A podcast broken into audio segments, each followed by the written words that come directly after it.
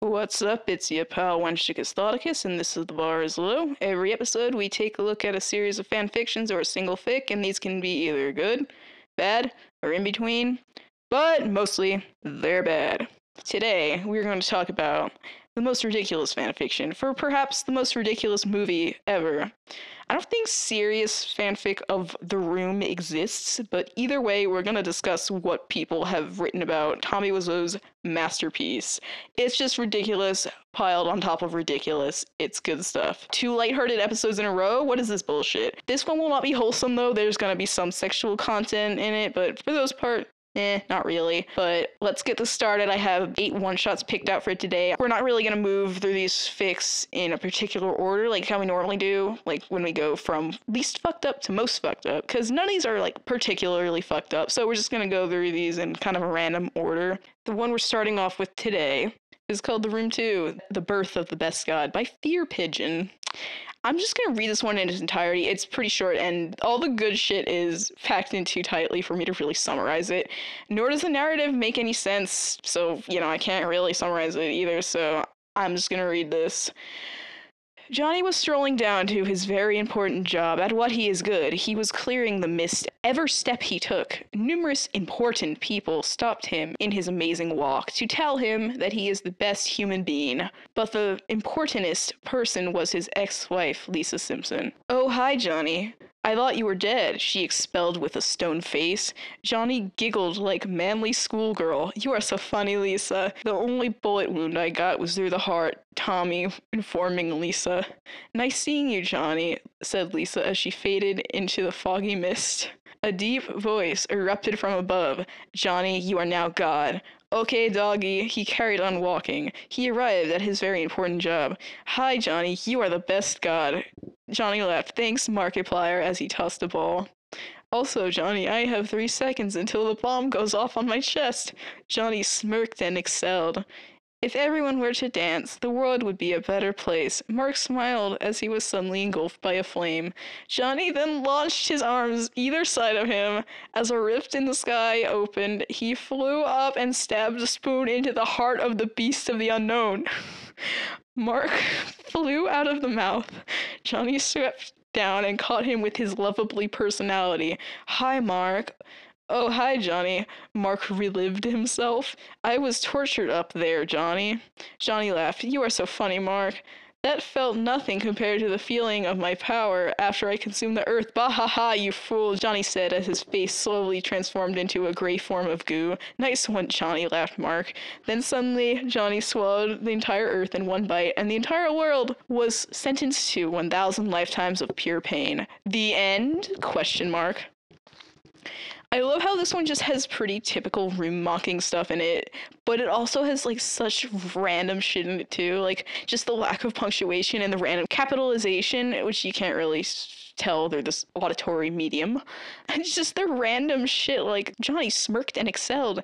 She expelled with a stone face. Like, what are verbs? In the earliest days of my own fanfiction shitposting, a big thing I would do would be instead of writing he said or she says or something like that, I'd put in a word that was just definitely not a synonym for said. Sometimes I just make them up. Like I'd say he sizzled or she frendated. So this reminds me of that. It's just like he smirked and excelled. She expelled with a stone face. Those are not synonyms for said. People are just so nonchalant while being engulfed in flame and the like. Johnny, you are now God. He's just like, oh, okay, I'm God now. Rad. And then just the part where he stabs a spoon into the heart of the beast of the unknown. What? What does that even mean?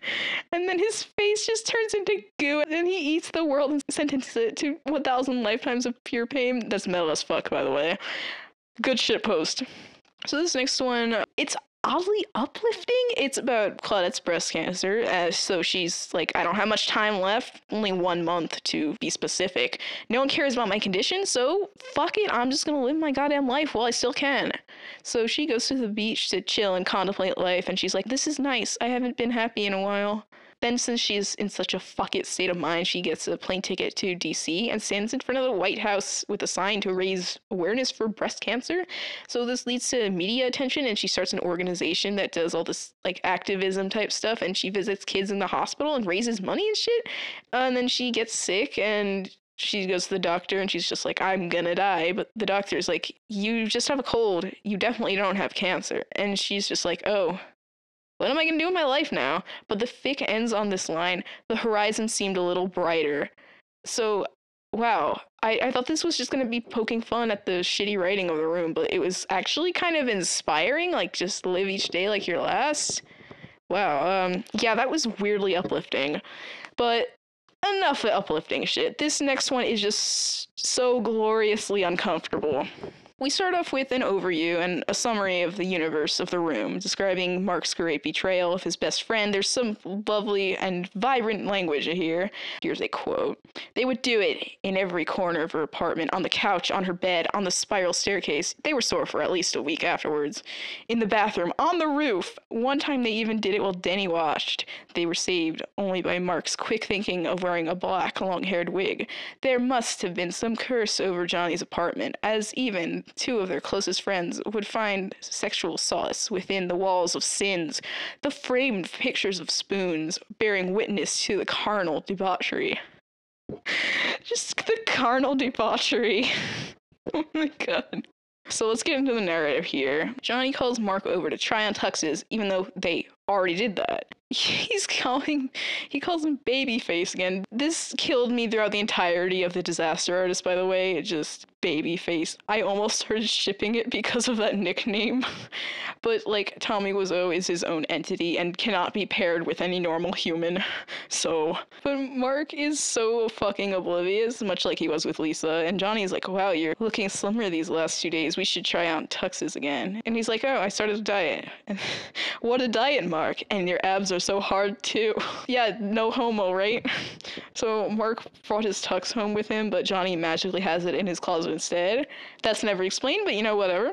When he changes out, Johnny's like, hey, I'm your best pal. Why don't you feel comfortable changing in front of me? You need some help getting off your tux. He starts touching his chest, and Mark is like, Are you playing tic tac toe on me?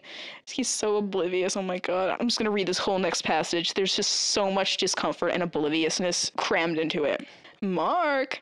Johnny leaned his head forward until his lips were close to Mark's ear. How is your sex life? He nibbled on Mark's ear, licking into the hole and gobbling up some wax. Johnny, Mark pushed away again. You're acting weird, man. Is it weird, Mark? He grabbed him by the arm and pulled him close again. Or is it what we both have wanted for a long time? Mark hesitated, unable to look at Johnny directly. I'm so confused, he admitted, wondering if now would be the appropriate time to tell Johnny he was shacking up with his future wife.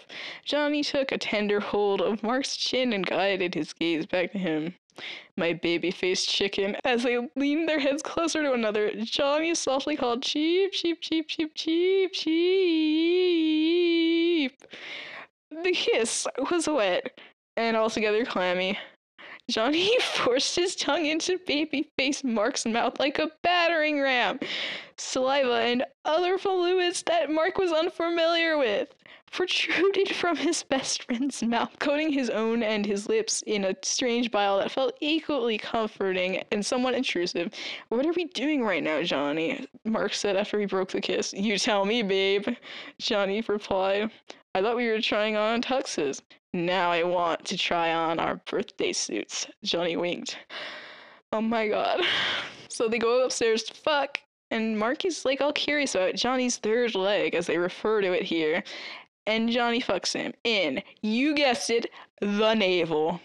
I love how even though they're having sex, the narration's just like his friend, his best friend, friend, friend, friend, friend, friend. Like, yeah, this is totally not gay at all. so here's another quote that just Oh my god, this is the ending of this section. Where I come from, Johnny said. A man's semen is the elixir of life. Where do you come from? Mark asked. Johnny laughed and once more leaned in to whisper into Mark's ear. The planet Zaldar, he said before licking into his ear hole again, savoring that delicious earwax. the planet Zaldar? Mark asked before a bright light shone through the ceiling and Johnny looked up to greet it. Will you come home with me, Mark? He offered his hand. Mark didn't need a second to take it. I'll come anywhere on you, Mark said, not caring about his own Freudian slip. The light engulfed him around them until he could feel it lifting the bed upwards, further and further into the light. They kissed fervently as other Johnny like beings began to join them in bed. Three, then four, then five, then an unspeakable amount to caress. An unspeakable amount came to caress Mark's baby face, asking him about his sex life and commenting on how lucky they were to have him as their friend. So, of course, this ending assumes that Tommy Wiseau is some sort of supernatural being, as is logical.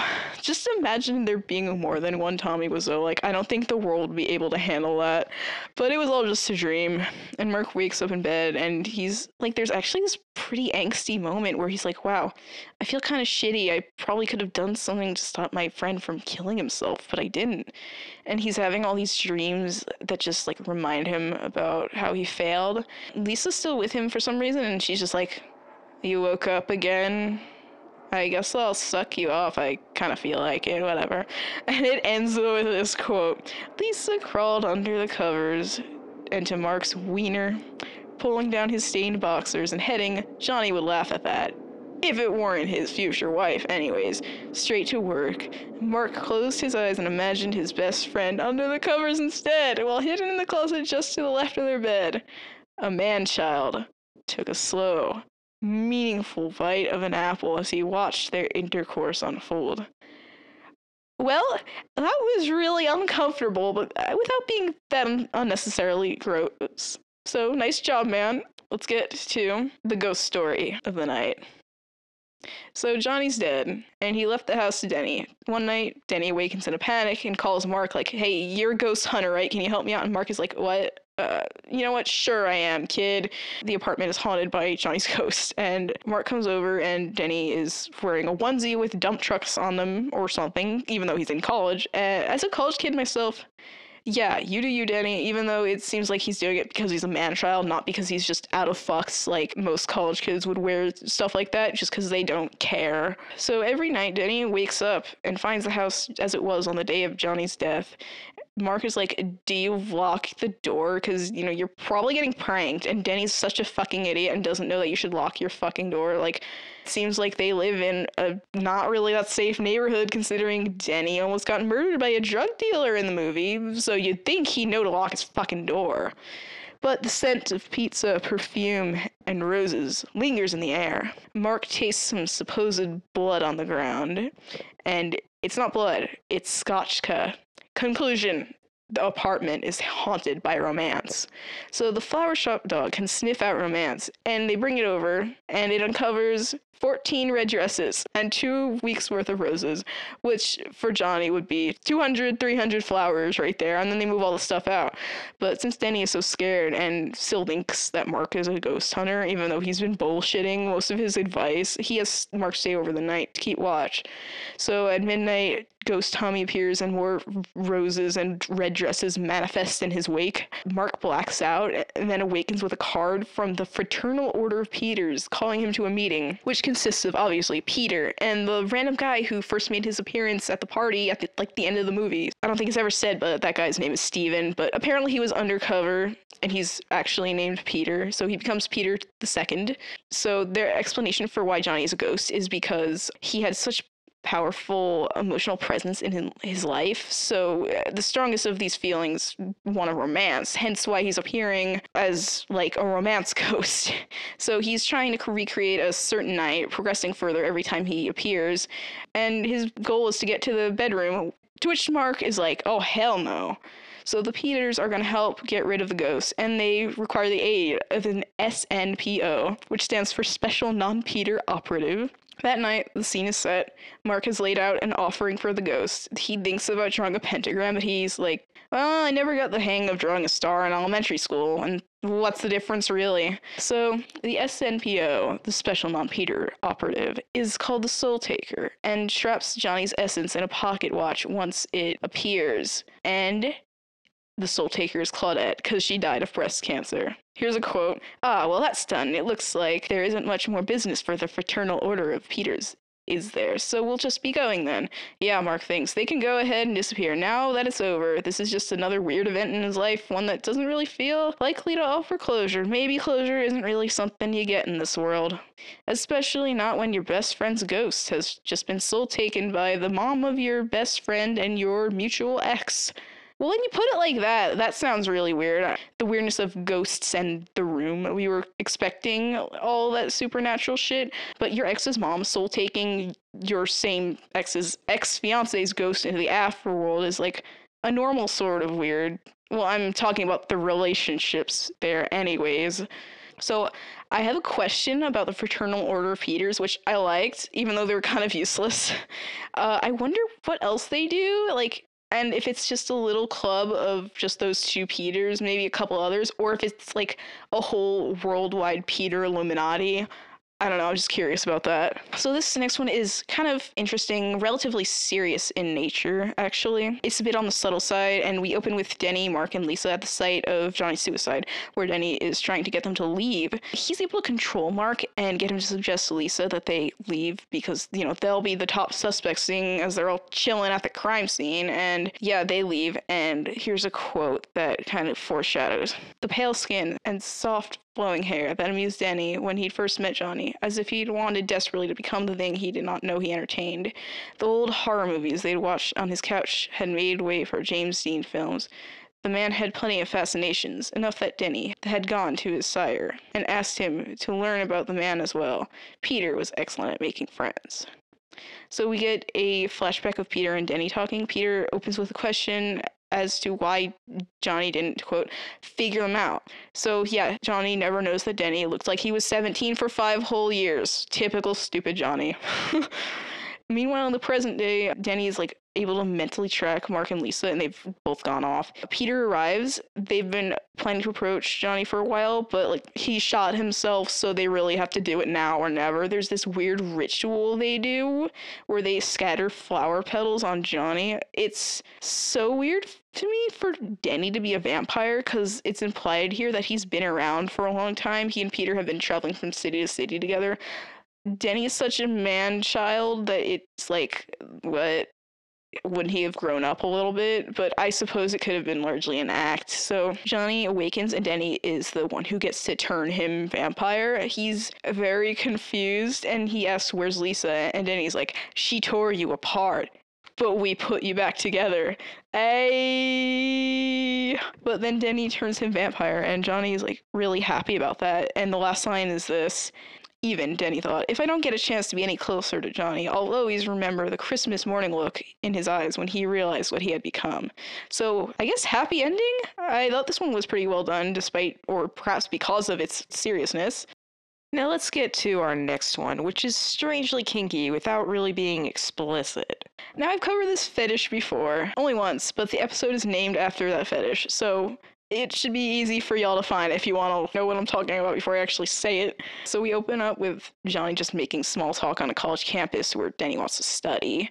How did Johnny Denny even meet? Was like that ever explained? Like I guess this explanation here is as good as any, even though everything happens really quickly. They just like tell each other their names and then Denny's like my mother never loved me. And then Johnny's just like, I'll pay your tuition and be your dad. So yeah, that was really fast. You get Johnny driving Denny around, and then Denny admires him so much. He's just like, wow, you have a really nice car. And Johnny says, it has more horsepower than most horses, which is the name of this fic.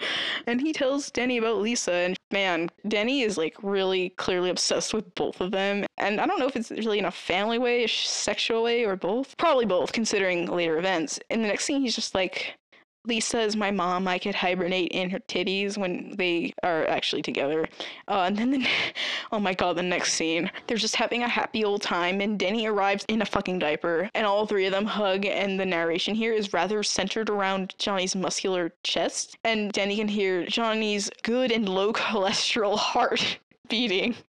I don't know why they specified the quality of his heart, but okay. But anyway, here's a quote that really just sums it all up. Danny loves wearing his diaper around the apartment. The temperature inside is so carefully controlled that he is always just warm enough, even when he is naked, but for the fabric nestling close against his youthful and delicate skin.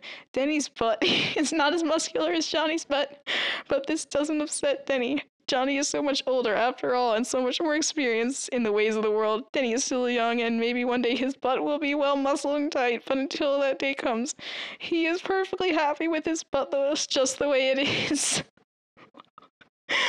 what? Fucking what? So yeah, that's that's the fic guys it's that's basically what's all all of this is like that. It's just like wholesome family love with these really weird sexual undertones.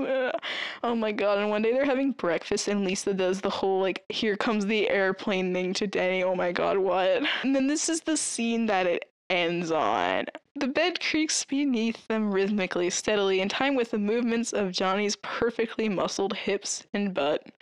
Lisa moans loudly as Johnny's powerful body rocks against her softness with wild yet loving abandon. Oh yeah, groans Johnny against Lisa's plump round breasts. I'm so aroused, Lisa. Your body makes me so horny. You're such a great lover, Johnny, says Lisa, breathless and wanton.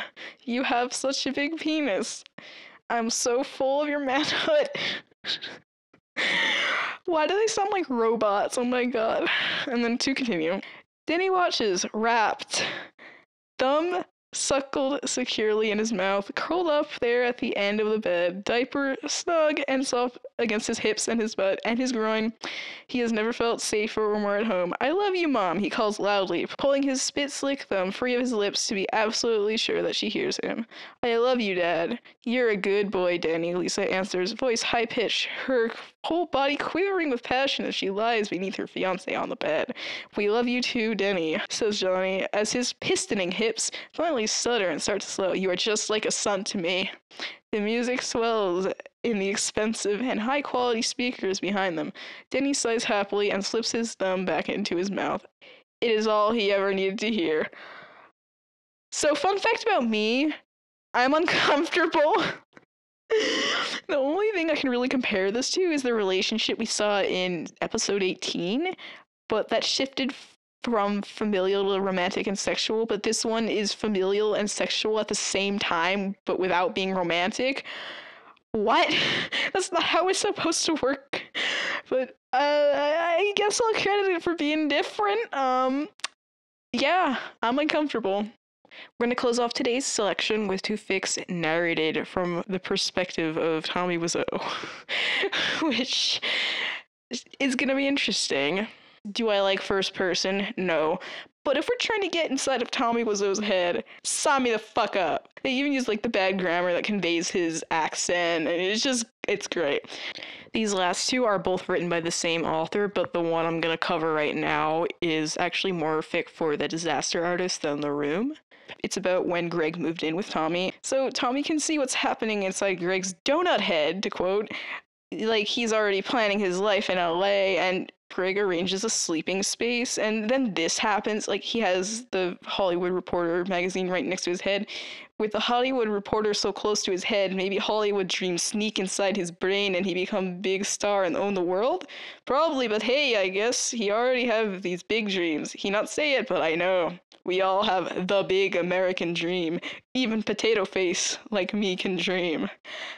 Potato Face! Where did that come from? What does that have to do with anything? I just love all the random offhand shit in here. It's just so beautiful. Here's another quote. This one is just full of gold.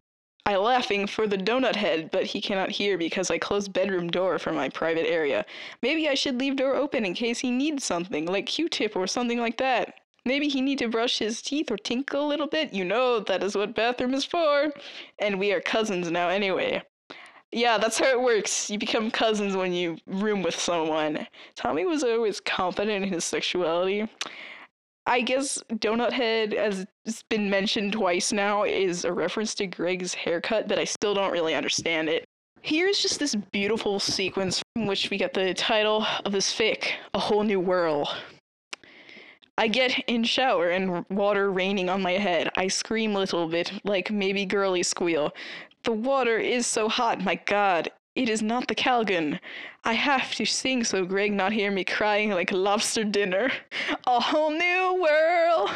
I sing so loud from heart. My hand go out like chest get big. I singing like opera man, I think. Ouch. My hand bang wall, but I laughing. A whole exciting point of view. Why I sing this song now? I asking brain. It is Aladdin song. He does magic flying carpet with Princess Big Adventure. I can be everywhere. No tea prayer. Why I sing this song, I still asking. I guess movie is good. I want to fly like bird, sure. I mean, I am Birdman, you know? what? I do not know that you are Birdman. Why I not fly? I can share the big new world with you. I imagining me and Greg on magic carpet. Greg is princess, but don't tell him. He is sensitive. We fly over Los Angeles and go so fast through Hollywood sign like Starfight. Let me show you the world. The world little now under the carpet, and we fly to stars. Greg touched one and bite it like it candy or something. Shiny sparkler, shining. Greg, why you do that? You are crazy. Then I twirl us a bit. Hold on, baby face. We do twisting and world spin. Greg screaming and hold on to my ass so tight. My god. Tell me, baby face, when your heart feel right. Greg, you squeeze me like hell. I screaming fun at an imaginary Greg, but not in shower or babyface think I crazy like his mother. Somebody is big baby chicken. Cheep, cheep, cheep, cheep. Unbelievable fry, seeing and I am wonder. And then I realize, like big bomb, that it is very powerful symbol. Aladdin take princess to stars, show her big world, and I show Greg same thing. I help him because he is still feeling like a little boy. I have to be big cousin and show him to try new adventure. Let me take exploring on magic carpet ride. Greg can have whole world if he brave and not little chicken. I show him how to take world's balls like he wants. I support him even when he squeeze my ass like hell. A whole new world for you and me. Song is over, so I get out of shower. I standing there, so quiet, water dripping on my chest. It feels good. I listening for baby face. So just imagining this song in Tommy Wiseau's voice, oh my god, it's spelled out phonetically in his accent so perfectly, and just imagining Tommy Wiseau trying to sing in general, and just him realizing the symbolism of the song. Then let's finish up this fic on the quote that ends it. I fluff off pillow for Greg and pull out sheets. I lay down and wait, but I so tired from long drive. Greg think I sleep, but that was just vampire meditation time. If Greg not hurry up, I will not be awake, so we can do sleeping process. I sick of this waiting. Somebody's chicken, I call to Greg. It is final warning to Babyface, but Greg knew nothing. Whatever, I say myself. Then close my eyes and on magic carpet again. This time just me. Babyface nothing. I don't need him squeezing my ass like hell when I fly to stars. the last line. what? Oh, this is such a shit post. I love it. Vampire meditation. Oh my god. But this is what real person fic should be. Just a little glimpse into their life. Not weird porn, you know. They really pull off the voice of Tommy Wiseau here, too. I don't know how, but I'm not just talking about conveying his accent, but just his overall weirdness. But, like, with those offhand things he says, like potato face, donut head, and I'm Birdman, you know? No, I don't know that you're Birdman. so let's get to our last fic of the day. It's also the longest, and it's another one told from the perspective of Tommy Wiseau, or rather Johnny here.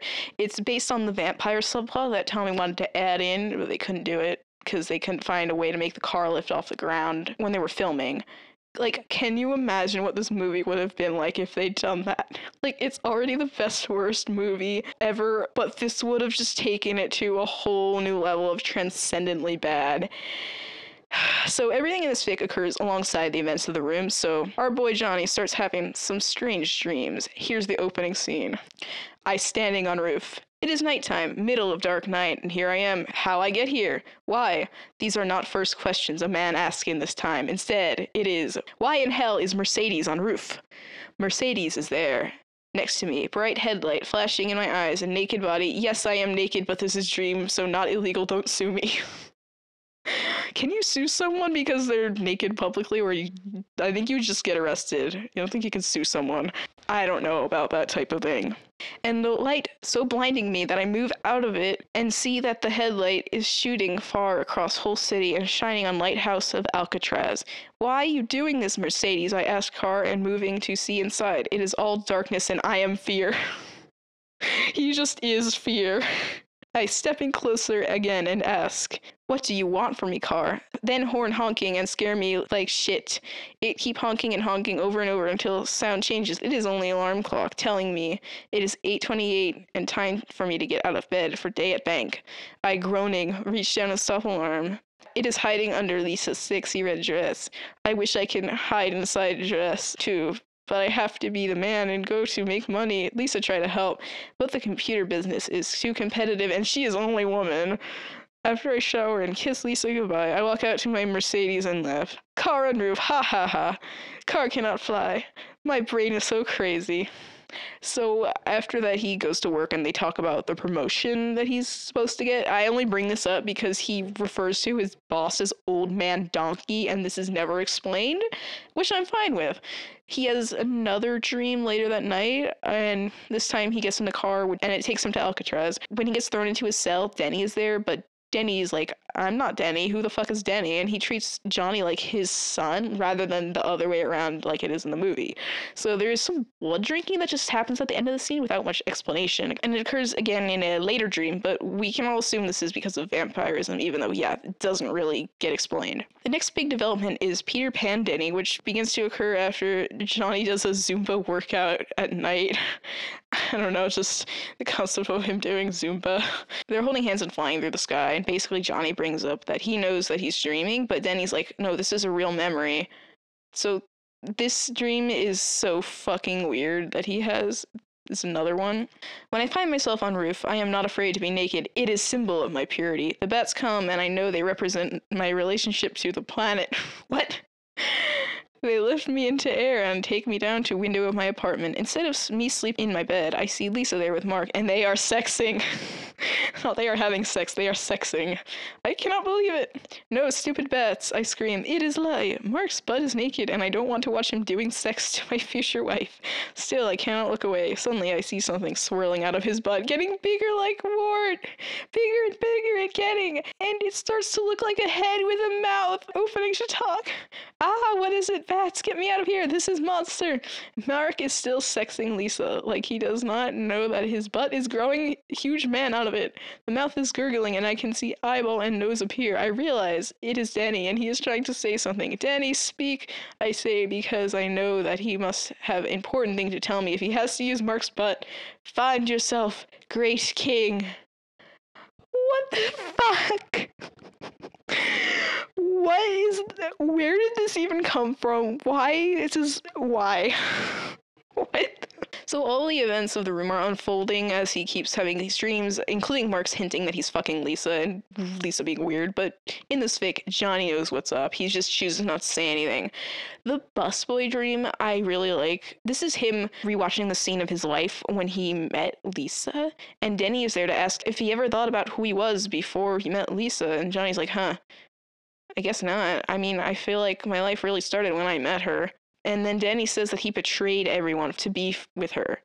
Here's a quote from the following dream as things continue to unravel. I walking around Alcatraz, just exploring, but for strange reason, I feel like I know every little part of this place. Bat friends come and take me on adventure, and I know that if I relax, they don't tickle my ass so much. It's actually very fun. We fly over city again, but this time going very fast. There is big whirlpool in the sky. What in hell is that? Bat friends don't answer me. Instead, they crashing through whirlpool, and suddenly my whole body electrocuted. San Francisco looked different now. Where the hell are you taking me, bats? They never say shit to me. Why do I ask them? We fly above Tenderloin District, and they take me to window of apartment building. Inside, people have sexy time like big orgy. Whoa, I laugh. Then I notice that everyone covered in blood and me and Danny are in middle of room. He, suddenly, young me stand up and spread his arms wide. He start laughing and lightning strike. It is me, King Johnny of Alcatraz. I feed again. Then all the vampires in the room fall to their knees to worship him. Pretty cool, I tell bad friends. So In the final scene, when Johnny's about to kill himself, Denny comes in and stops him. So here's the explanation for all this stuff. How you get in here? I cry. It doesn't matter. Go away, Denny. I want to be alone. No, Denny say. You have never been alone. I was always here with you. He takes a gun out of my hand. It is time I tell you everything, Johnny. You, Denny says, are king of the vampires. I cannot believe my ear. His single ear that he has. Just one. What? It is true. You came to San Francisco in 20s as poor little Polish boy. After a few months in the gigolo business, they throw you in jail. That's where we met. I was king of vampires then, but when I met you, I know you had the right stuff. I was doing gig for a few thousands of years and wanted to take some time off, see Greece, Rome, you know. So I passed the crown to you. Vampires flourished under your rule. You fight for vampire rights, organize rallies and feed-ins, and vampires become more accepted than in any other time in history. I was so impressed, I decided to just stay out of the way. For 80 years, you reigned over vampires until the day you see Lisa. You gave it all up for love. In the end, a handful of followers hunted me down and asked that I bring you to your senses. So I disguised myself as your faithful man child, watching over you until I see the evil ways of your human companions. But I have failed, and their faithlessness has led you to suicide. No, Danny, I don't kill myself. I'm done with this shit. Let's go back to Alcatraz. You mean it? Of course, this human shit is bullshit. Ha ha. Great, but first, Danny says, twinkling his eye. Do you want to toss the ball around? Maybe we do that when we go home, our true home, Alcatraz. Then Denny and I run to roof to see Mercedes patiently waiting for us. To Alcatraz, Denny screams, and we fly off into the sunset. I'm fucking here for this. Like, I'm usually not even willing to give vampire shit a chance, but I would read or watch the shit out of a full adaptation of The Room with this as its subplot. I really liked how it ran under the events of the movie and how the author was able to tie it all together. And yeah, I liked how we knew that there was going to be vampire stuff, but it was really vague up until close to the ending when we learned that Johnny gave up vampirism for love and all the hinting at the stuff. The explanation at the end did feel a little rushed where Danny was just spitting out the entire story and then it just ended, but I fuck with this.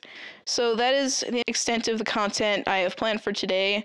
That's room fan fiction for you. As far as I've seen, it's all ridiculous. Some of it's surprisingly well written, and there's not a whole lot of it, but there's other stuff out there besides just this. If you want to read my story, Claudette Dies, feel free to do that. If you're not convinced, I wrote it while I was drunk on the same night that I officially launched this podcast. So I don't know, I'm just saying you can read that if you want.